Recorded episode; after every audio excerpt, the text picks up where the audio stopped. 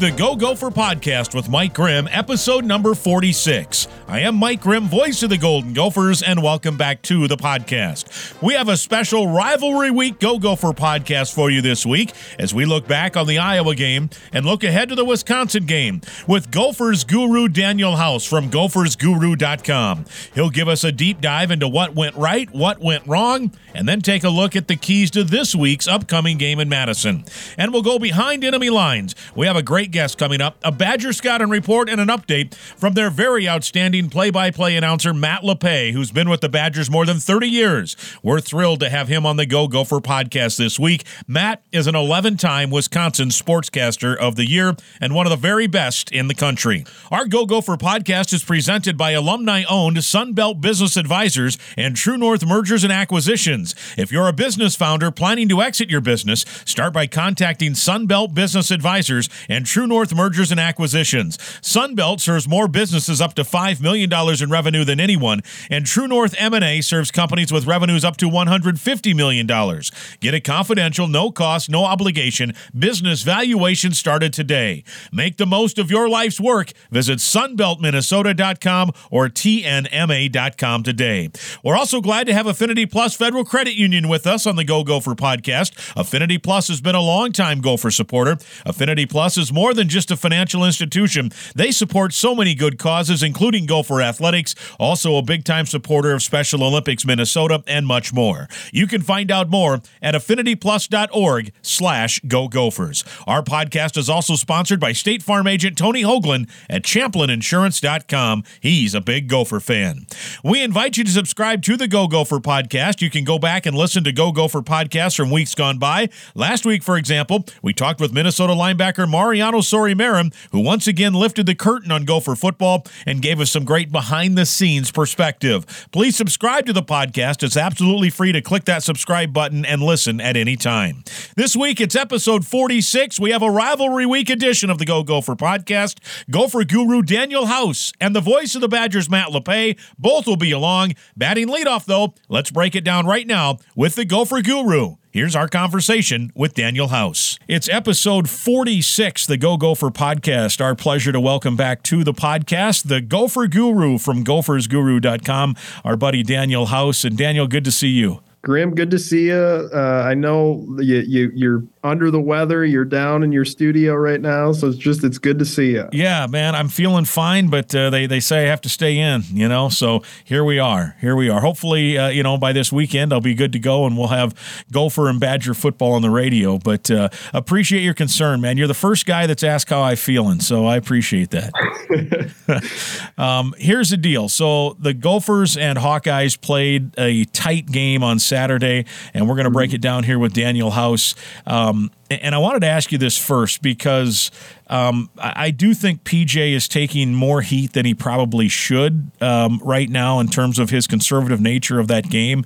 Um, I didn't find it particularly that conservative when how well it was going uh, on the ground. Um, I think there are certainly second guesses. In fact, I would second guess something totally different. I thought they should have taken a few shots downfield with the young man, let him throw the football, and and see if he can't hit one big. Because uh, Iowa, while they don't give up big plays, part of why I think that is is because nobody ever attempts big plays because they're all scared they're going to make a mistake. And my philosophy is, if you're going to make a mistake, make it 50 yards downfield, not three yards downfield to have it returned for a touchdown. Anyway, point being, um, the the, the strategy to me, the strategy against Iowa is either go all in and mm-hmm. pass 55 times and try to get linebackers on running backs and tight ends on safeties and all that stuff, or do what PJ did and just beat them at their own game. And he was within five minutes, and then again within three minutes of beating them at his own game. And the two things kind of that happened were were mostly out of his control. I know they could have called other plays, but what are you going to do? So I, I want to ask you first, what what was what was your thought on that? And feel free to disagree if you if you do, because that's the beauty of the podcast. Well, it's it's just like we talked about after the Purdue game. There's always like four or five plays in a ball game that end up making a difference. And you look at what the win probability was before the Kaliakmanis interception, 74% right before the snap. Yeah. Interception occurs, drops all the way down to 26%. So that type of a swing there is just tell it tells you how valuable turnovers are and how they can swing a game, especially in that type of environment where it's cold. You got the wind when you're going to the west there. I mean, that impacted people's ability to score in that game going toward that end zone.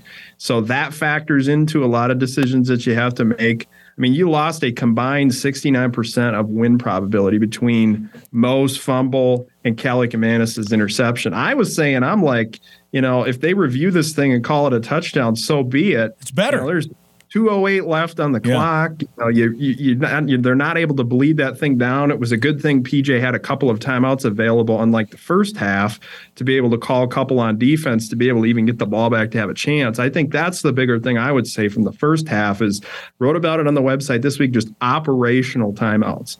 I define those as like, you know, not being able to get lined up correctly, trying to make a decision on whether to go for it, to punt, you know, those types of things where you have to call a timeout for you know disorganization or something not going right, not having personnel in the field. I think one of them was they had ten guys on defense. They had to call timeout and burn it there at like the one yard line. Right. So not having those timeouts, I felt like sort of impacted the strategy at the end of the half in the two minute drill. You didn't have anything to really work with there. Yeah, and I, I think too, um, and we, we, you and I have talked about this. I think coaches sometimes, um, and and this isn't just uh, PJ Fleck. Like there was 50 seconds left. It wasn't like eight seconds. Like you can run even today on his coaches show. PJ said, um, you know, our plan was hope to get the first, and then you can clock it, and then you get two plays. Correct. And I'm like, well, 48 seconds. You don't need to clock in anything. You can get three plays off. You can run the ball at least twice, and if you have an incomplete, it's fine. There's why waste it down there? Like like 48 seconds is an eternity basically from the 12 yard line or wherever it was. So I I probably again uh, I, I, I love it that um, it, it the result of the play matters more. Uh, so if they the pass is incomplete, right? Right. And, and it was says, the right design. Yeah, it was, it was the right design. And, I mean, split zone flow, they built off of it. They've been using that a bit. He bluffs that backside block and leaks out. I mean, it's there. I don't know. I'm interested in the progression there. What's the progression of that right. play? You know, is there an alert there for when that backside defender crashes, you're letting the ball out? Because if if that ball is completed, it's a touchdown, and, and nobody's even talking about that. Yeah, I think the in rewatching it last night, uh, we're talking about the third and one play right before the missed field goal at halftime with around 50-ish seconds. Um, Spann-Ford yeah. is is there. Um, I think it was Benson, maybe the linebacker, the in bit, but Benson had to make a decision. He knew he was beat like like he couldn't guard the guy. I don't even know if that was his assignment. You could see, and he just made the decision. Well, I'm just going to go try to disrupt the passing lane. And I believe in rewatching it that that was the factor that that Athan felt he didn't have a clean throw to make. Mm-hmm. Um, it was a good decision. I don't know if that was by design. That like he's I'm beat, so let's just go. And he did. He disrupted it, threw his hands up, and then Athan came back to a, a secondary target. But I guess the interesting thing to me is if PJ on third and one there hands it off and most stuff for a one yard loss. Um, then people Correct. are like, oh, so conservative. But now Correct. they go for play action when everyone knows they're going to run and it doesn't work. And people are like, well, they've been running it down their throat. Why wouldn't you hand it off? And even PJ on the radio show today said everyone in the building knew we were going to run on third and one. So he called yeah. play action. Well, everyone knew like all through the third and fourth quarter on third and three you were going to run and you still got seven or eight yards every play. So there are no right answers. That's the thing. Everyone can look at it with the beauty of hindsight right? And right. and so i don't blame the play call. I, I, and i don't know if i'd go for it there or if i'd kick a field goal. I think um, on fourth and one with with 48 seconds or whatever it was um, uh, you know, maybe I would have gone for it and tried to get a touchdown and go in with the lead. But there's something to be said for being even up after you're down ten nothing too. Um, I don't. What what did, did the uh, what, what did the the chart say? Uh, go for it on fourth and one there or kick? Yeah, the chart said to go for it in that situation. It was like in the very interested category. I have like a somewhat interested category and a very interested. It was in the very interested. However, I believe that when you get that number, you have to uh, blend the football instinct into that. Yeah. So for me, I'm looking at the game going, okay, you're not kicking into the wind here. Okay, you got the wind at your back. It, you know, if you're if you're able to execute, make the kick, you tie the game. It's basically a new game at halftime. So I felt like in the cold weather, you're not factoring that into it, the the premium of the points, and still the wind swirls through that stadium. You know, it's well, kind of saw it on the kick, right? I know, and it's like goodness, it it you know your strategy i feel like the str- i, I want to know what the strategy would have been if you had timeouts available there. Yeah. because that whole sequence might have looked different leading into maybe you're not even in that short yardage situation there where it's like okay now you know you can throw the ball over the middle you can run the ball a little bit more on the drive uh, maybe be more aggressive in that sense. But you know, it's just it comes back to those. You're going to look back on this season, Grimm, and go, there's just a handful, maybe 10 plays over the course of a couple of losses where if you're able to make those, you're probably looking totally different. I think the play that nobody's talking about is early on in the first quarter, I was fourth and two. Oliver blitzes off the edge. Hits him. They get that they hit that tight end delay there, and Petras is just able to step away from it enough that you know if you can get a turnover on downs there i i believe a turnover and downs is just like a takeaway. Yeah. i mean the shift in win probability the shift in all the numbers that you look at there the flow of the game it's three to zero. You know they're not able to get in the end zone there and get up 10 to nothing. That play i felt like if you were able to execute that there you had a run at the quarterback. If if you can make that play it it might have changed the flow of the game, I guess. I 100% agree because it's three zip at that point. You get good field position, and they're a tick away. I mean, they're just a tick away. Braelen Oliver hits him, um, and he still has the ball at contact. And for him to stand strong, Petras, who hasn't been very good most of the year, and to make that throw, the the Gophers, um, you know, boy, the, the, and I'll ask you later on about the tight end. I think it was 190 yards receiving to that position. They had, uh, I think, about 90% of the total yards it just has been a that was the Penn State factor as well. The tight end has been a, a bit of a bugaboo for this defense that has been very good in just about every other aspect, including the play that set up the field goal to win it. Uh, that seam route right down the seam where um, they got the Gophers to to bite a little bit on play action, and Petras threw a strike, which he hasn't been throwing strikes, and against the Gophers he does. And I mean, look, there's so many different things. Tea time has the ball on his shoulder, and uh, yet the ball sticks to Campbell's fingers like he's wearing Lester Hayes' stickum, and um, and he goes down the sideline. And even when it doesn't go right for Iowa, like that should have been a touchdown, it still benefits them because had they scored, Minnesota, as you said, has two two and a half minutes to to try to at least tie it. But as it stood. Um, you know, they, they call it back, they make the mistake, and then they hit the, the beautiful seam route and set up uh, an ability to milk the clock. And then the fiasco at the end uh, where Brian Ferentz throws his headsets, and um, it looked to me Hey. like the ref was winding the clock. So they, you could see in the background, Ferentz was Brian Ferentz was saying, "Don't kick it yet, don't kick it. We can." They, they could have milked it down to nothing and kicked it with no time, which I don't know administratively if that's right. I, I don't know how Iowa would get two 30 second play clocks out of that, but basically that's what was going to happen because when they went to review the fumble, their play clock had basically got down to nothing. They were going to call a timeout. They didn't. They stopped it for review, and then they're going to restart the play clock. I don't think that administratively, if that's right, they got to change that rule. That would be unfair. Anyway, they were mad. They were throwing headsets. They get the uh, timeout. Uh, his dad took the timeout, much to his chagrin, but they had already snapped it, so it didn't. You know, they weren't going to run time. But all of that stuff, it's just weird how how stuff like that happens. But I agree, the near sack uh, makes if it's three nothing, you get good field position. Who knows how it changes the game and all kinds of different different plays in there. Ibrahim 800 plus carries, three fumbles in his entire career, and somehow on that play, what was the win percentage, Daniel? By the way, right before that play, it was a third and six. Um, it was it was pretty high. I think it was about seventy percent. Let Yeah. me check for you. And, and, and Um, on top of which, as you check, I'll just bring up some background on that. I think it was around five minutes or so, was it, or so when that um, uh, when, when that fumble happened. And even if you Yeah, kick, so it was seventy. It was around seventy-one percent at that point. Yeah. A twenty-two percent drop there in win and win percentage or win probability. and then where was it? Did you so seventy one there, and then where was it on the interception? It was seventy-four. Yeah, so about the same. for the interception. Yeah. Yeah, statistically just about the same. I mean, what are the probabilities that a team would have two uh, under five minute chances of 72 and 74% and lose the game outright in regulation in a tie game? Well, game? you should see you should see the win probability chart. It looks like the EKG of a of a Gopher fan watching the game. of a guy I mean, having a heart attack as Floyd of Rosedale is going to Iowa City for a like see straight that you, you see that spike, that maroon spike, and then Yeah. it's like bang, it goes down, and you can see right where the the catastrophic play happened. And that's what I said coming into the game. I thought two things would define it: whoever made the least amount of mistakes and won the field position battle would end up leaving there with the victory. Iowa won the field position battle by 12 yards. They won the turnover battle uh, two to zero. And you look at something I look at is expected points added, the total expected points added just on special teams. And you look at those numbers in the game, and Iowa, they had a, a positive 1.69 total EPA. The Gophers are negative 9.25. Yeah. So that that margin right there, it's sort of a way to look at complementary football. Like I, I kind of look at it through that lens, and I like to see which team wins that battle or keeps it relatively close. And I just felt like, man, it, it, everything was coming together. I, I thought when Mo, you know, when Mo was trying to get that first down, I thought, okay, they're wearing him down here.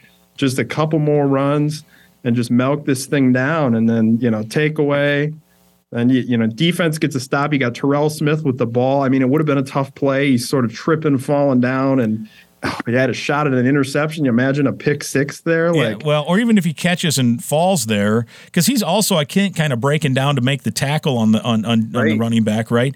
And but if he does happen to snag it, um, the, the it probably pops up to 80% win or, or higher now at that point because because you're, you're closer and you're at a lower part of the you know clockwise and, a, and at a much better field position. So it just it, it um it, it's frustrating. I get it, and I know people want to scream and yell, but like I said, I thought there were two ways to try to win this game. One, do what Purdue does against them to win five straight before this year, and that's just throw it all over the field and and hope you get matchups, and and that's been a successful way at times over the years to beat Iowa. Or do what they did, and it dang near worked. I mean, the margin of error is thin. There's no doubt to get 300 plus rushing yards and only get 10 points. To me, that's the other thing. Here's some home homework for you, and maybe you have it. Um, to me, the, um, the these close games recently against Iowa, the biggest thing has been throughout most of PJ's tenure, when they get into the red zone, they're pretty good at scoring touchdowns. They don't kick a lot of field goals. They just don't. Minnesota.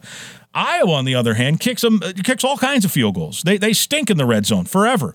Uh, the, in 2019, they they led the country in field goals made. Keith Duncan was the kicker of the year because he had like 33 field goals in 12 games.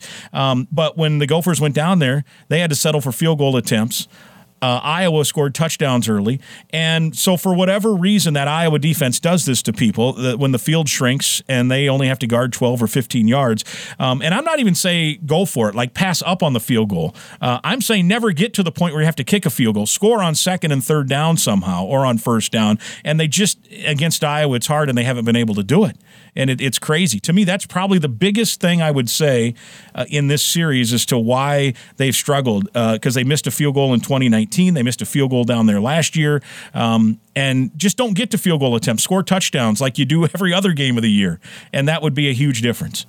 Yeah, I, I, I thought that was a big factor as well. Just being able to finish drives. Like I like to look at how often teams, you know, are able to cross the opponent's forty yard line. The Gophers were able to do it five times, came away with just 10 points. That averages out to two points per opportunity, which is about half of where they need to be. Like I usually benchmark that around 4.25, somewhere in that range. Right. So, you know, those games, you know, you, you have to be able to finish drives, like especially when you're playing with, you know, the ball control mindset where you're going to run the ball and it's working, you're being effective.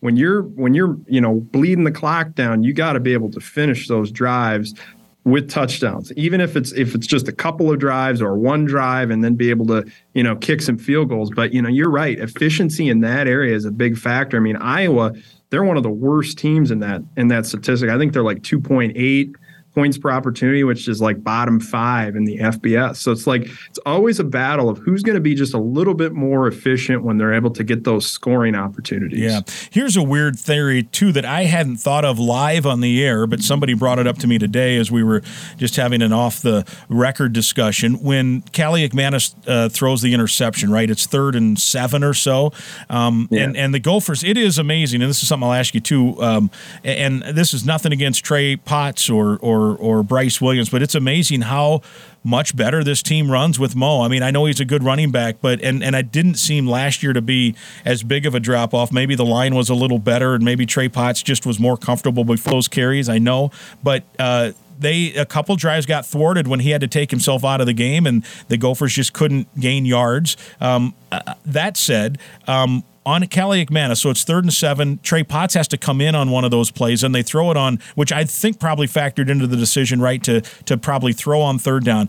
If that just drops incomplete, if if uh, Jack Campbell does what Terrell Smith did and it just bounces off his hands, um, then to me the theory was you either go for it or you kick a long field goal, which would have been like 52 yards into the wind, which you can't do I hadn't thought of it, but uh, how much time was left there? On it. How much? Yeah, punt it, right? Punt it. Punt it into the wind, pin them deep, get the ball back and kick a field goal to win it. That would have been really beating Iowa at Iowa's own game. So again, it's just one of those weird things. If that ball just just bounces off and and flies 50 yards past like normal, like that, you know, the but no, it bounces up and Iowa had a guy there and that that is one thing. I know uh, our buddy Burnsy's uh, offended by the fact that Iowa keeps winning games this way and it can't be sustainable. It can't be sustainable and I always say, look, if you're well coached and you're always in the right spot, um, you make plays like this. But those are just the weird things, and people are going to say, well, Grimm's just making excuses. But this is one of those games. Look, I thought last year there were things they could have done against Iowa. I thought this game plan was was there and just some funky stuff happened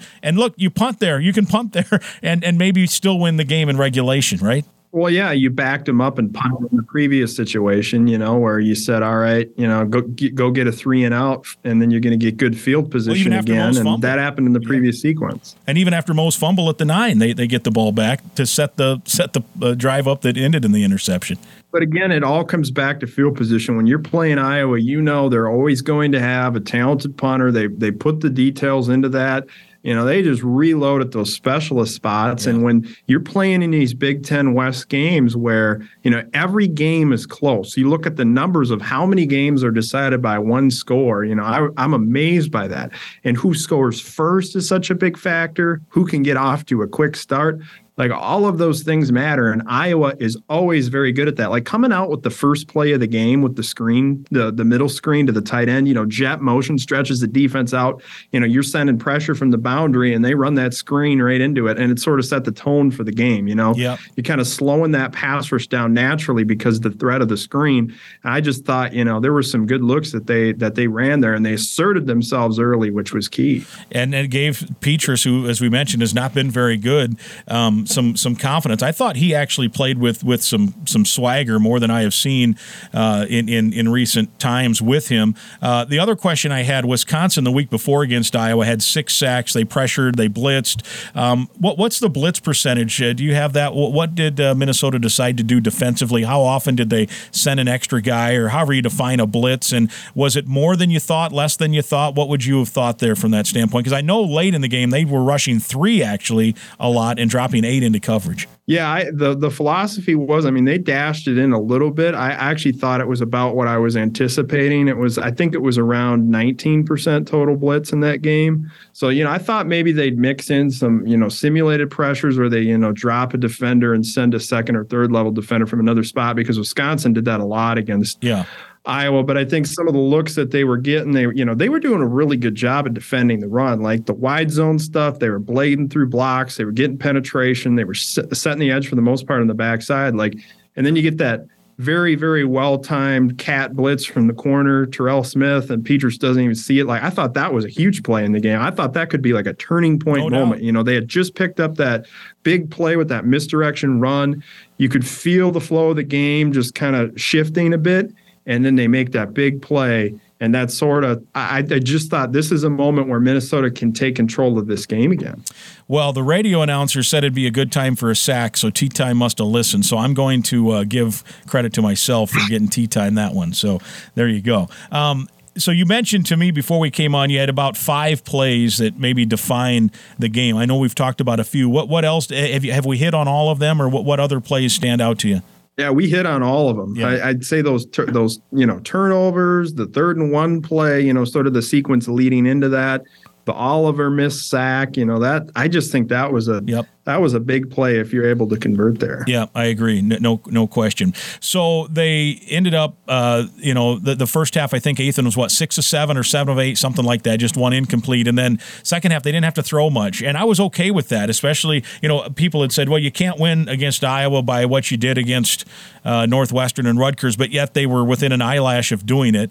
Um, what did you think? And then late, you know, he's just throwing desperation stuff and had three or four incompletes there to make him go what one for eight or whatever. They just just didn't throw much. What was your thinking on how aggressive? Like I said, if I was to nitpick, I'd say I would have cut the kid loose and showing his arm off and throwing two or three balls 50 yards downfield just to see what, what might happen against a defense that's used to only having to defend 15 yards because everyone's scared to do anything against him. I liked some of the stuff I saw in the first half, like uh, leak and malt and the flat, getting a you know high percentage completion, you know settling into the soft spot of the zone with Brevyn, getting him the football, and you know they ran a, a crossing route to Daniel Jackson, which created some conflict because uh, Mo's route leaked out into the flat, you know, off the play action, I believe, and then you know, it created just enough traffic and space that Daniel Jackson was able to flatten off the route, and you know they were able to make that completion. And then hitting Le'Meke, like you felt a, a flow on that drive, where I thought maybe in the second half, you know, just coming out with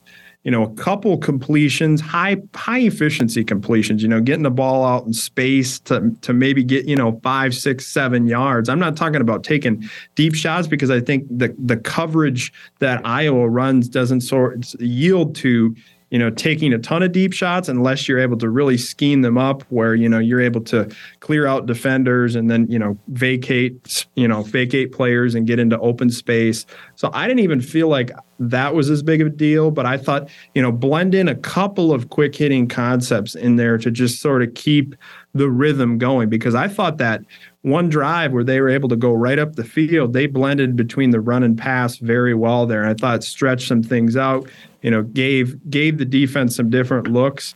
But I also understand that like, you know, the it, personnel kind of plays into that. What do you feel comfortable doing with the receivers that you have, you know, your quarterback that's got limited experience? Like we're not up to speed on what the conversations are, but I do think moving forward into the future, it, being able to you know dash in some quick hitters and some intermediate stuff in in between that, I think that's what made the 2019 offense so good. It was either multidimensional. I don't even like to call it balance. I call it like what is the defense giving you?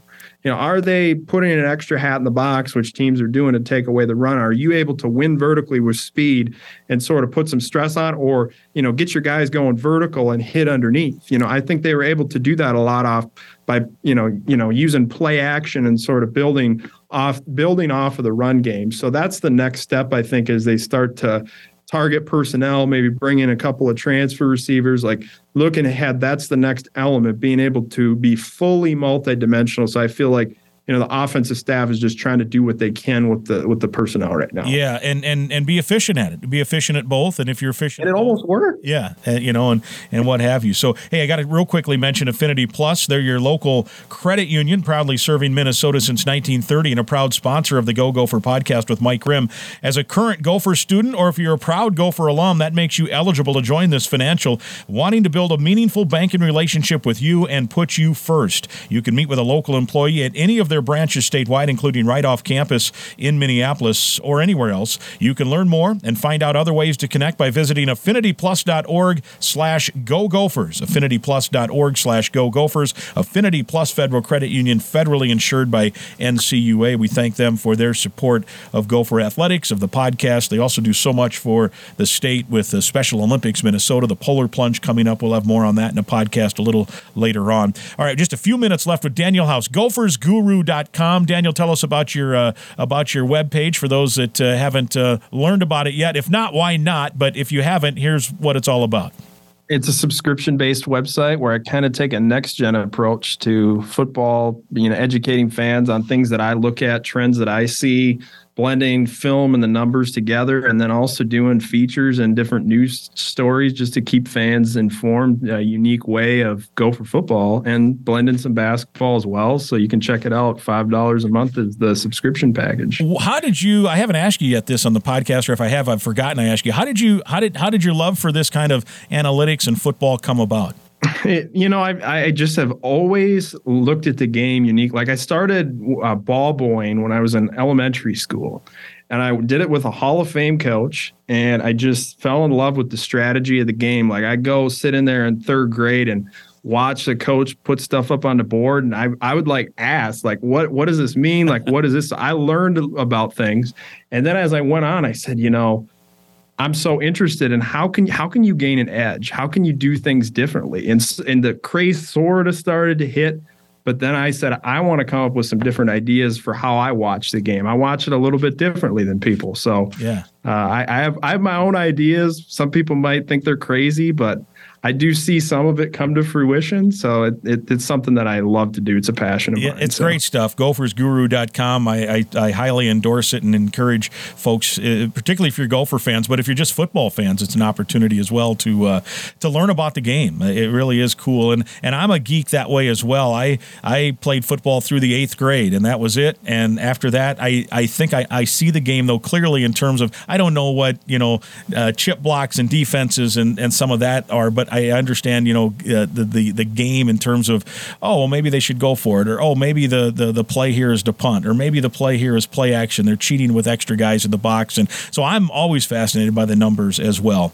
Um, but you know, it always comes back to Grimm. You got to be able to blend that football instinct yeah. with that, and that's what I really value. Is you know, you got to be able to also have the human element, the scheme side of it, but it it gives you information to make better decisions and to look at the game through a different lens. So that's what I try to do is find strike that balance, you know. Yeah, just as a, as a very elementary example, for example, I wonder uh, what models might say on that. Let's say on the Athan Kaliakmanis interception. So I don't even know if there's a model that says, "Oh, should you run or throw here in this situation?"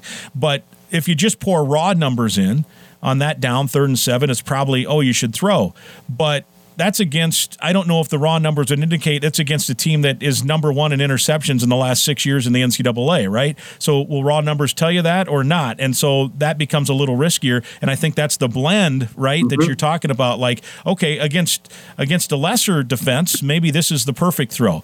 Um, against a team that leads the country in interceptions over the last six years. And I'm not questioning the throw. I'm, I'm doing this more, and I, I would have thrown that yeah. probably myself. Um, I'm not questioning that part of it. I'm just using this that as an example of uh, you have to blend that a little bit to consider the raw numbers tell you something, but the flow of the game, who you're playing, how good you are at throwing the ball. If you have, you know, uh, just a general, let's say it's some high school team that is starting a 10th grade quarterback that's never played, that yep. that model doesn't matter, right?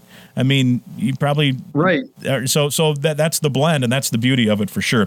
All right, so what do the numbers tell us about Wisconsin? Just a couple minutes left here with the Gophers guru Daniel House. What what do you see the Gophers needing to do Saturday in in your home state of Wisconsin? Yeah, well, I watched I watched the, the, film, looked at the numbers a bit, and you know, I, I think this game is going to come down to like it always does, first and second down. Who's more efficient on first and second down? The Badgers are a team that has to stay have to stay on schedule run the football, Braelen Allen. You got to swarm. You got to be able to take him down. You can't arm tackle. Minnesota's done a very good job of this in recent years against him. So I would say being able to effectively defend the run and get Wisconsin into passing down situations. They're one of the worst teams in the FBS in a lot of categories once you get them into passing down situations. So I think that's key. And then Graham Mertz being able to apply pressure. Graham Mertz has completed 61% of his passes, 17 touchdowns, and five interceptions from a clean pocket this year versus 44% with two touchdowns and four interceptions while under pressure. So you look at the difference between him when he's in a clean pocket versus facing pressure you got to be able to apply, uh, you know, good rush and, and get the get the pressure rates up to impact throws. I think on the other side of the ball, Wisconsin's defense has gotten better. I've noticed a huge difference since the return of Alexander Smith, their cornerback. Uh, I just think that Wisconsin, you always know that Jim Leonhard's going to have a really good defensive scheme, you know, blending between the base three, four and some four down stuff. And then, you know, John Torchio, their safety, is a big weapon. They move him all over the place and do a lot of creative things to maximize his skill set. So, you know, I, I I know he's going to come in with a scheme where they have simulated pressures and creepers and a lot of different things that will stress protection. So, got to be able to protect very well. And then, like I think the theme's been the same, Grimm, where you got to be able to hit on those five or six key passing plays right now. Those those ones that become available, you can't miss on it. You can't drop the ball. Like you're gonna have to make every single play that's presented to you and just be efficient. Continue to run the football, but also blend into pass. And, and you know, it doesn't need to be vertical stretch necessarily all the time. I just think you got to stretch the defense out and make them defend every inch of the field. Well, no one thought that the Gophers, even though they've been really efficient at running, could put 300 on Iowa. Really good defense. Uh, assuming a healthy Mo, uh, you know, I know he came out late in that game. Uh, let's assume he's healthy. Um, what what kind of success can they have running the ball against this Wisconsin defense? Yeah, I know you you go and you look at the numbers. Like I filtered the numbers out when Jim Leonhard took over because I think it's a totally different team and you have some, you know, philosophical differences. But since that happened, they have the third best rush defense in expected points added per play. They're fifth in opponent rushing play success rate. Keanu Benton, I think, is one of the best DTs in the Big Ten right now. Will definitely be on a lot of draft radars. So I, am interested to see what the type of scheme is, especially if you know Nick Herbig's unavailable. It sounds like they might appeal that, but if he's out for the first half, he's one of their most dynamic weapons, top player in pressures, huge factor of what they do. But I, I believe you know you're you're gonna have to you know continue to be creative with the with the ground scheme there's subtle details every week that minnesota puts in you know whether it's formationally whether it's like with the split zone flow like how they make their reads and it makes it difficult for the defense to you know scheme for it and they have to adjust in the game. So i think those are the details maybe that people don't notice but minnesota's done a nice job of making those subtle tweaks to help the run game. And then when you got mo who's just phenomenal at pressing the hole, waiting for those blocks to develop. Like nobody can create space like him. It's crazy. I mean, it, it's not there, but he can do that. It's just it's incredible. I, I Gopher fans just need to appreciate and enjoy these the, the this the moments with Mo because he's just sensational. Well, and I thought against that Iowa team, um, so what, Mo on that outside zone, and again they have do, much you know different versions of that. Uh, what he the, over the years to me has always done is he just keeps running, and all of a sudden you're like, holy cow, he got eight yards. Where did that come from? He just you know, but what he did against Iowa was totally different. He would start it, and then you say, I guess press it or whatever, and go against the flow. Almost, I, I couldn't believe Iowa could not figure it out. He, I mean, huge holes. Um, you know, it was it was amazing. I mean, he was off to the races three or four different times, and um, you know, a step or two away from from touchdowns, which would have probably put the game away as well. But um, the way he pressed that and would cut back, and then there were times where he'd start the cut back, and the backside guy would come in and he'd fake him out too and go. It was, I mean, what a, what a game he had. It was just amazing against a great defense. His feet his feel, his instinct. I mean, the guy's running so hard, his face mask's falling off. Yeah. Like, I mean, it, it, it, you just can't even write a script better than that. Like, this guy leaves it all out on the field. That press conference after the game, like watching him and what he poured into that game and the emotion of like 800 plus carries, four fumbles, like that guy wanted that game so so yeah. so bad. Well, it's one of those deals. I know PJ talks about it. It's, it, all you can do is say it's a lesson because um, you know uh, Mo deserved to have that game go as a win with how he played, and I thought the Gophers probably deserved the win, but Iowa made the two plays when they mattered, and um, and and there you have it. But uh, yeah, if there was justice in the world, Mo has a big game and he gets to chop the goalpost down in Madison on Saturday. Let's hope that's the case. Yeah, I thought the O line played good too, Grimm. I mean, yeah. we talk about Mo, but I, I believe this group's gotten better every week. Like staying low, firing off the ball, getting movement, climbing into the second level. Like this group, I felt like in the middle of the season, they were still trying to figure some things out as they adjusted to get to the Big Ten. But now that we're at this point where the season's progressed, I thought the last two weeks have been really good from that group. Yeah, for sure. Well, hey, we appreciate it. GophersGuru.com, Daniel House with the breakdown of rivalry weeks last week with the Hawkeyes and this week with the Badgers. Daniel, uh, give us the webpage again and, um, and all the info gophersguru.com and you can check out my work at Daniel House NFL on Twitter. Awesome. Always appreciate it. Oh, you lunch or something, all right? All right. Well, we're gonna get lunch. We're, we're gonna get lunch before basketball Let's game do or something. Let's here. do it. Sounds good. There he is, Daniel House, the Gophers Guru. It's episode number 46, the Go Gopher podcast with Mike Grimm. My thanks to the Gophers Guru, Daniel House, for his great insight on Gopher football and helping us understand the game a lot better. When we come back, we'll go behind enemy lines with the great Matt Lepay. The voice of the Wisconsin Badgers is next. I'm Clay Geary, walk on, turn scholarship wide receiver for Gopher football. And I'm Ben Utecht, U of M alumni, Super Bowl champion, and Tony Dungy Uncommon Award winner. We understand championship culture, which is why we're part of the True North family of companies.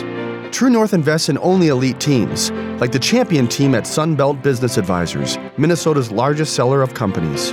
To learn more about True North and our diverse family of independently owned companies, visit TrueNorthEquityPartners.com. Hey, Gopher fans, this is your State Farm agent, Tony Hoaglund. We are super excited to be part of the new Mike Grimm Show on Talk North. For the year of 2022, we will be donating $10 to the University of Minnesota Children's Masonics Hospital for everyone that calls our office or checks in with us online and mentions that they heard about us on Talk North and the Mike Grimm Show. We are really excited again that Mike came on board with Talk North. You can reach us at 763 421 4900. You can find us on the web at champlininsurance.com. Again, 763 421 4900 or find us on the web at champlininsurance.com. Roll the boat, Ski-U-Mah, go Gophers.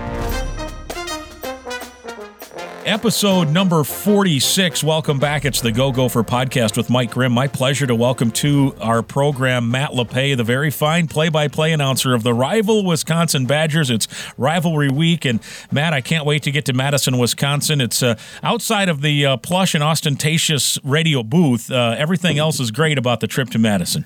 It's nothing but five star in that booth, right? So, no, looking forward to it. This is always my uh, it's, if it's not my favorite game, it, it, it's pretty close to it. Just the rivalry and being split down the middle pretty much over the course of the history of this series. So, yeah, it's, it's going to be good to see you guys. Again. Yeah, we, we get you back a little bit by where we stick you for basketball, I guess, right? That's yeah, kind of the end zone seats. But then again, uh, visiting radio at the Kohl Center, you need a you need binoculars to, to see basketball there. Yeah. So they might uh, inside scoop though. But uh, you guys come to Madison for basketball? I, I can't. I, yes, I think we do in early January. Yeah, you might kind of a good news, bad news. You might be on the floor. Oh, but um, but you might be close to uh, you might be close to Coach Johnson. Oh, so nice. Just nice. hopefully, I hope that's not a false promise I just gained. So well, I guess we'll find out together. Unlike our mutual friend Gary Dolphin at Iowa, who who needs to be on the floor, um, I actually don't mind the location in Madison because I'm more of a space guy. When you work next to a six foot ten guy, so mm-hmm. the where we're at for, now, we're really getting inside scoop. But that's why people listen to a podcast, Matt. So here we go. Uh, that's right. So we get the visiting radio basketball broadcast team gets the home television hockey booth at the Kohl Center. So we're way up high, and it is a long ways away. Uh, and I do need glasses, so we, you know, you, you know, and you can see that I do usually pack the binoculars, but I like it because there's plenty of space. Um, there, there, there, you know, and and because you, you, you know, we go to some places, Illinois, they put you in about a four foot stretch for four people and all the gear. Our our engineer packs like he's going to land a 747 every game, so it um, it gets tight. So I, I actually don't mind the spot in, in the Kohl Center. It, it, because of the space, it's a good bird's eye view. You don't have Ed Hightower standing in front of you blocking your view, and um, and it's all right. It's all right by me. Yeah, it's interesting you say that because I, I, switched with a couple of guys who I knew just really didn't want to be upstairs, um, you know, with with vision issues or whatever, and I found the same thing. Space space matters for us, Mike. And, yes. you, and you can't spell media without M and E. So it's really it's you know it's all about me at, at the end of the day. So yeah, no, I, I, get where you're coming from. Yeah, it's uh, and as always, we we uh, I've already digressed into we're going to talk football and rivalry week and the axe, and here we are talking about us as always. no, do we have to talk football? Yeah, oh, I no thought kidding. we were just talking broadcast. I was going to ask you how Tollackson's golf game is is coming along because this summer I, I, I did get a I, I had a great view of, of a guy who can hit it a million miles off the tee, who actually looks like he's played the game a little bit. He can really play. Irritating. Yeah, he can play. He he gets a little sporadic off the tee, but I suppose when you're sporadic at 330 yards off the tee, it's better than guys like you and me, where when we're sporadic, it's uh, we we leave ourselves with long second shots uh, on occasion, and oftentimes second shots that aren't even playable. Uh, where uh, yeah, Spencer can hit it, no doubt. Uh, we did have a fun time down. Uh, several of us around the Big Ten. again, our, our buddy Gary Dolphin hosted us for a little golf outing. Was that in May? I think think, right? I think it was. Yeah, yeah middle of May. That was a fun fun day. But yeah, Spencer can hit it, can he? Yeah, it was. Uh, you were in his foursome.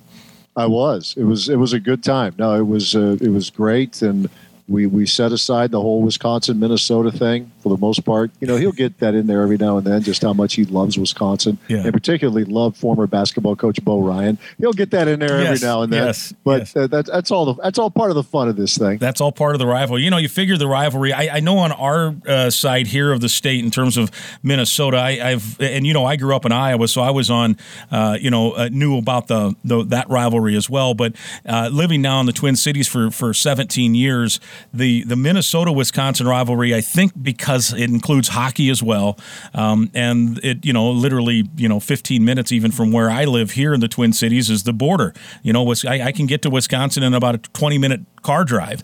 Um, so that that I think is the most intense of the Minnesota rivalries here in the Twin Cities amongst Gopher fans. Maybe you get south to Rochester and and areas in southwestern Minnesota. It's Iowa, but I think here in the Twin Cities that that Wisconsin Minnesota rivalry is the biggest. And I don't know what it is like in Madison. No, I think it's it's much the same. I think you know mutually we all hate Michigan and Ohio State. Yes, right? that, that's a given. but uh, here's a for instance for you, Mike, and this one hit me between the eyes. This was I want to say you know 10, 12 years ago. It was we were having one of those summer out golf outings with our you know our corporate partners, and and I was talking to my supervisor because an old high school friend of mine who actually is a Michigan graduate, but he loves college football. He was saying, "Hey, you think you can get me tickets for for a game?" And thinking, which game? It was one of those years where Ohio State came to Madison. I thought, well, you know, let me check. Thank you. I've got several months' notice. So I asked the, the supervisor at the time, I said, hey, this is a tough one, but if you can't do it, let me know. But, you know, just looking to, you know, purchase a couple tickets, you know, hopefully relatively decent seats for the Wisconsin Ohio State game. He said, oh, we could do that. Just don't ask for Minnesota. Wow. That was the t- that was the tougher ticket. Yeah, and that that told me it maybe it just confirmed what I what I knew all along the the rivalry and I mean I grew up in Ohio and when I first heard about Paul Bunyan's axe, thinking what the heck is this?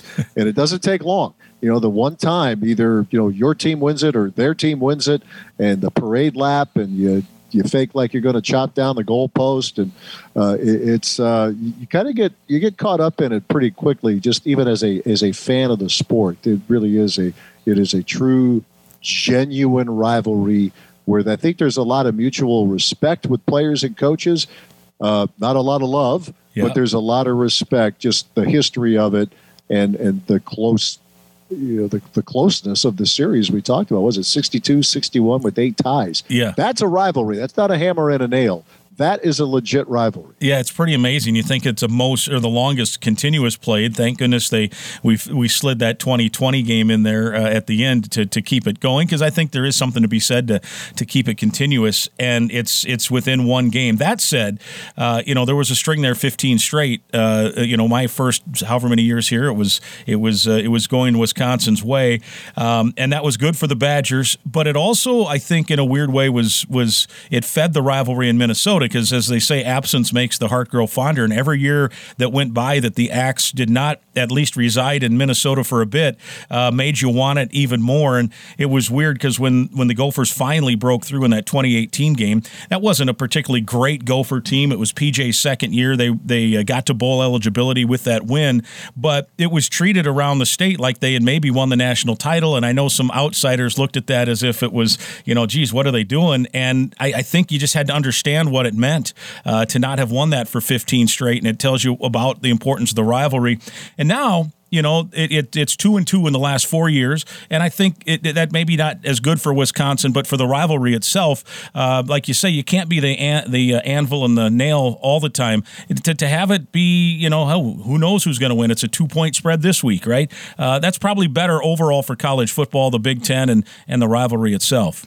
Yeah, I think it brings in the casual fan. It brings in more casual fans to this game because you know, look, and you know, from 2010 to you know most of that decade, uh, Wisconsin was really, really good. The problem was Ohio State went totally next level, uh, but the you know the Badgers were you know winning division championships and trying to get back to the you know getting to the Big Ten title game and at that point dominating the series. But I, I, do think, yeah, Mike, the last four years with it being split, last year Wisconsin going up to the Twin Cities with a chance to win the West and get back to the title game, and and losing, and the fans storm the field. You hear jump around. That's all that kind of stuff that.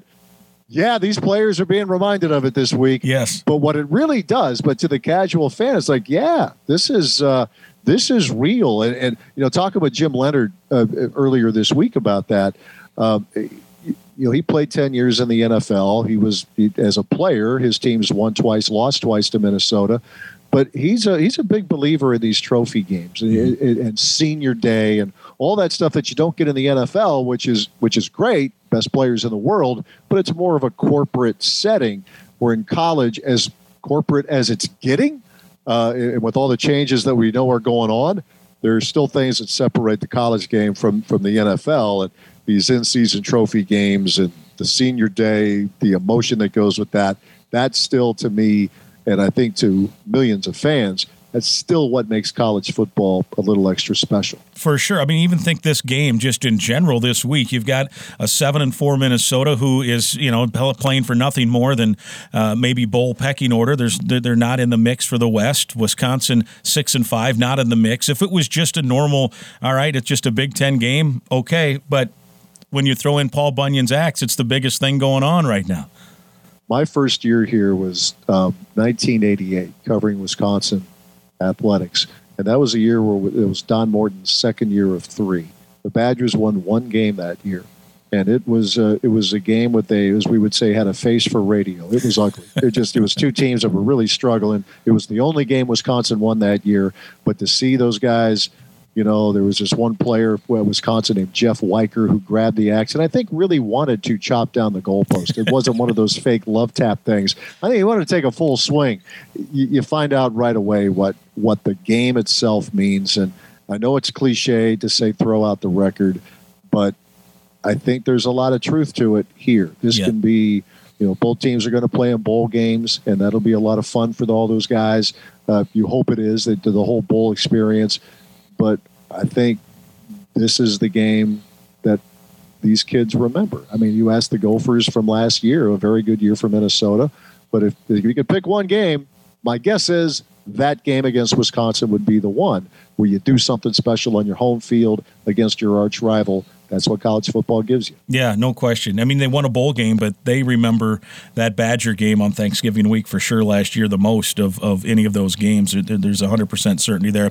All right, you, you brought up, um, you know, uh, Coach Leonhard. Um, uh, it's been an interesting year for the Badgers and the program, a, a, program that has been, you know, stable. Now, there's been some coaching changes, but it's all, you know, over the last, uh, you know, couple of decades, but it's been, you know, kind of overseen by the architect of the whole powerhouse deal.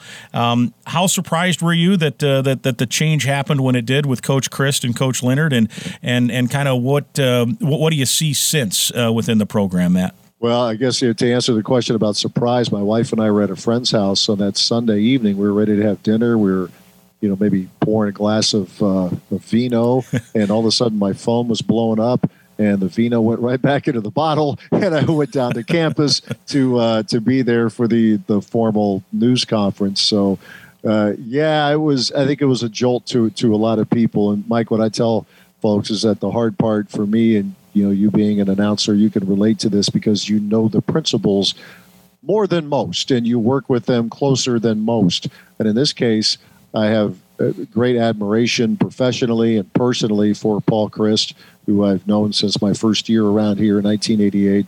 Uh, Chris McIntosh, great admiration for. I've considered him a friend as well, and Jim Leonhard, uh, all of those guys. So it'd be a lot easier if there was somebody you didn't like, yeah. but you like all of them. So it it, it stung in the moment. Um, I know I've talked with Paul. He's going to be fine. You know, everything is good, but it's still a jolt when it happens. So it's uh, you're right. There have been coaching changes here.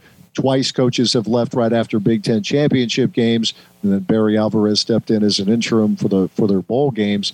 But an in-season change, that's usually the thing that happens somewhere else uh, but it got close to home. So how they how have they changed? I, I think they've you know the, you can only change so much in the course of a season, Mike. But I think this team, and it's not to say that they were rolling over before, but they've shown a, a ton of fight here, and the recency bias to that statement was last Saturday at Nebraska. And we know the Huskers are not what they once were as a program. But you know, Wisconsin is down 14 to three going into the fourth quarter. They were making mistakes, which has been the kind of thing that's been hurting this team this year and really for the last couple of seasons. They were moving the ball well, and then they would do just enough on their own to stall the drive, a key penalty, whatever it was.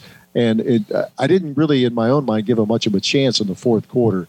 But they, they rallied in that game, and they won that game and I'm not sure earlier in the year if they would have done that.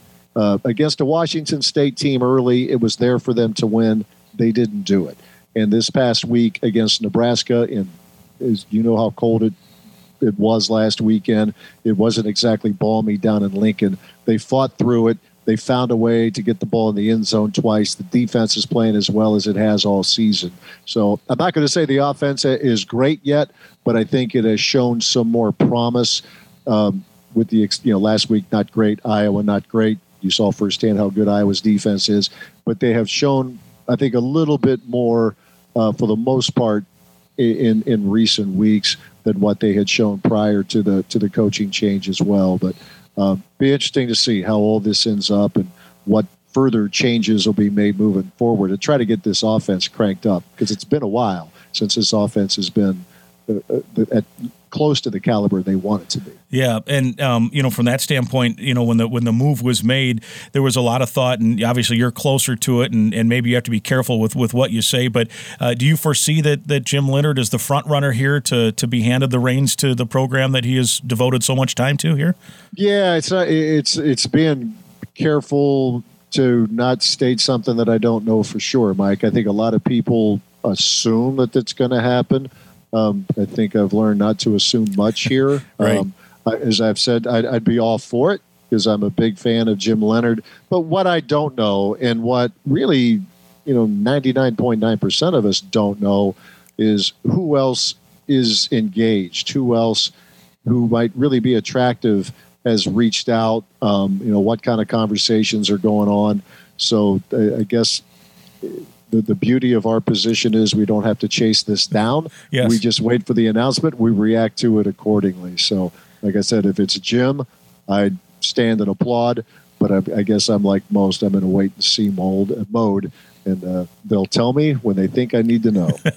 that's how that's how we uh, live our life, no doubt, no doubt. that's right. Um, as for the game Saturday, um, it's interesting because there's so many, I think, similarities when you look at Wisconsin, Minnesota, and Iowa. Though that trio of teams, how they play good defense, all of them top ten kind of style of defenses here for a couple of years now. And you mentioned it, you know, we saw last week uh, that that game plan. I thought PJ Fleck put together, even though he's been kind of getting killed here locally a little bit in terms of being too conservative was really, I thought, the game plan to, to beat Iowa. They had to be patient, and they were positioned at the 11 yard line with about five minutes to go. And uh, a guy who's fumbled three times and 824 carries coughs it up, and um, Iowa makes two uh, forces two turnovers and do what they do. And even when stuff doesn't go Iowa's way, it's it's amazing with their defense. Jack Campbell should have had a pick six. It looked like he they, they said he stepped out. Replay showed he didn't. Had he not, in retrospect now, it's all hindsight. Had he not stepped out and just gone and scored, Minnesota might have had three or so, three and a half minutes to try to go tie it. But he doesn't step. Eh, but they call him out. They make a beautiful play to a tight end. They set up the field goal. They milk the clock to 25 seconds, and and basically the game's over. So even when stuff doesn't go their way defensively, it kind of does go their way, and that's how it's been. And Wisconsin's been good defensively. Minnesota's been good defensively. Last week, I think the Minnesota Iowa game, Matt, was the lowest over under on um, on a college football game in in betting history at 32. And I don't know what this week's is. I don't bet uh, not because I'm against betting. It's just I don't have money, and the little bit I do, I would lose. So I just decide not to bet. I do follow it though, just because I think it offers a baseline. Those numbers are meaningful. They those guys know what they're doing. So just as a baseline, so 32. I remember talking to Dolph before the game. I said if I was betting, I think I'd take the under, and it would have been right. And I don't know what the under is this week, but I'm taking it if I was betting. Yeah, I think, uh, yeah, as I tell people, points will be at a premium. Every point will be precious in yeah. this game. Been saying that the last couple of weeks with Wisconsin. You know, to, to tag your, your earlier point, though, about, about that last game, you know, it, it, it when you have that many touches and that few lost fumbles, you have to think what happened was a fluke. I mean, credit Iowa for making a play, but Mo Ibrahim is is a stud. I yeah. mean, as Jim Leonhard said, it's time for him to move on. he's, he's seen enough of them. But you think about that, Mike. Even you know after the fumble, it was a bang bang play. I'm not going to fault the kid for not coming up with the interception, but there Petras throws a pass that gets tipped, and was it was it Terell Smith? Yeah, it kind of got it got to him like right now. Would have been a heck of a play if he'd have made it. But it hit but him in the hands. Does, if if it hits him in the hands, he gathers it. Either he either goes in or they give it to Mo Ibrahim in the next one, two, or three plays later, he's in. The whole thing changes, and then the game plan looks great. Columnists are saying, "Boy, this was a it was a great approach. Yeah. You got your defense where you wanted it. We all know how that works." I thought, you know, I was watching that on on the way back from Lincoln and rewatching it uh, here in the last day or so. It just shows you how you know the, the beauty of of this sport because we all love the 45 to 42 type of game, the USC UCLA game of the weekend. But I thought it was a heck of a game, the Iowa Minnesota game, because you had two teams that, I mean, that was, you call it turn back the clock, Big Ten football, whatever, but it's cold, it's windy, you know, it's miserable, but those guys are out there flying all over the place. And uh, I mean, Ibrahim, I've told Mike, I've told people up here that Mo Ibrahim, he's got a Ron Dayne workload right now. You look at the last five games and the 34, 35 carries a week that, that he's had.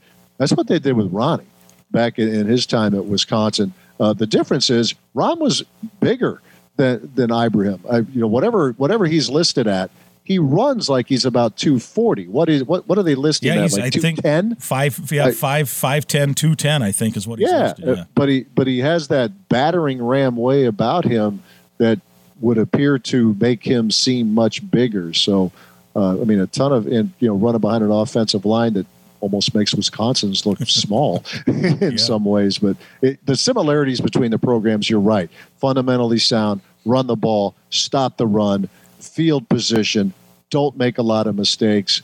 Um, and as Leonhard said earlier earlier this week, the difference in last year's game, Minnesota was the more physical team. I would imagine the Badger players have been reminded of that yeah, quite a bit. I, I would say a challenge has likely been issued from the Badger coaching staff on that. And and even last week, Iowa, Minnesota, I thought Minnesota, well, clearly uh, for much of the last three quarters of that game, Minnesota was the more physical team, which is saying something because that Iowa defense is so good. But yet it was Iowa with uh, with its usual timeliness of, of making plays. And people here have always talked about you know that Iowa uh, thing that's it's a four or five year deal now where they've just gotten interceptions and turnovers at timely thing. And it's like is that sustainable? And it's like look if you're well coached and you're always in the right spot um, uh, you're, you're going to have people make plays. And then i also think opposing coaches sometimes do get into this mindset of ooh you can't make a mistake against iowa which then only plays into their hands more because they don't have to worry about deep balls and they don't have to worry about trick plays and they don't have to worry about you know they don't have to worry about maybe 15 yards of the field to defend. That's it. And so even the pick six that mertz threw you know i'm sure when the wisconsin coaches called that play they're like oh well this is a risk adverse safe play but they don't have to worry about the deep pass because coaches are scared to do it. And so it's a pass, what, two yards past the line of scrimmage, it turns into a touchdown. The one pass Mertz threw deep was a touchdown, right, in that play in Iowa City. So uh, Iowa does do that to people, there's no doubt. Iowa's longest scoring drive against Wisconsin was 27 yards. That crazy, led to a right? field goal. It was like 18 yards, 17 yards, the pick six, and then a 27 yard drive that led to a field goal. So that's what Iowa does to you. And, and I think Wisconsin allowed, I don't even think it was 150 yards total offense in that game. Didn't matter. They got beat by two scores. That's what that's what Iowa does. And I, I, I guess as you know, Badger fans, Gopher fans, you have to grudgingly tip your cap to, Yeah. to Iowa because they were the they were the uh, program everybody was laughing at. Can't get out of its own way offensively, and now barring an upset and you know Purdue. I would like Purdue's chances against Indiana. I wouldn't like Nebraska's chances against Iowa, but that's the only way that Iowa doesn't get back to the Big Ten Yeah, championship. crazy. So, Well, uh, not fun to say, but facts are facts. Facts are facts, and you're right. Everybody, you know, a month ago, that would have been a, a ter- Speaking of betting, that would have been a terrible bet. You would say, "Oh, Iowa would have win the West," and it looks like that bet would probably be a winning ticket now. And on top of it, uh, I, I tried to count it up. This is an unofficial count. The last drive that they had against Minnesota was, I think, a 43 yard drive after the or after the interception return. And if I counted it up right, I think it was either the 13th or 14th scoring drive Iowa's offense has this year of 44 or less yards. Right? They, they have Yeah. one scoring drive of minus four yards. They returned it, lost four yards, and kicked a field goal. Uh, I think that was the Illinois game. Um, and, I- and and and at one of the Illinois games, they at one of the drives in Illinois, I think they went in, and we can joke about it, but they're the ones with the last laugh playing at Lucas Oil next week. But um, they, I, think one of the drives at Illinois, they had it like first and 10 at the 22 and ended up with like a fourth and 38 back at near midfield and had to punt. So, um, but but their defense certainly gets it done. The other thing about that game last week, I think the cold had something to do with it. I think the officials were freezing and said, we're just going to get out of here. No penalties on either team. First time since 1986 uh, is what we were told this week that uh, a Division One football game went without penalties. I, I do believe there was probably some something to do with how cold it was, and the refs are like, unless it's egregious, we're getting the heck off this field because we're freezing. But that's still a pretty clean, cleanly played game, and and um, and and and and really that's one of the other hallmarks I think with the three programs that there's some similarities in how they play, but they're also all pretty disciplined over the years. And That it's been one of the differences with this Wisconsin team this season. It's been a little bit better uh, here in these last couple of weeks, but even last week, you know, the, the penalty total wasn't dramatically high, but they were really ill timed.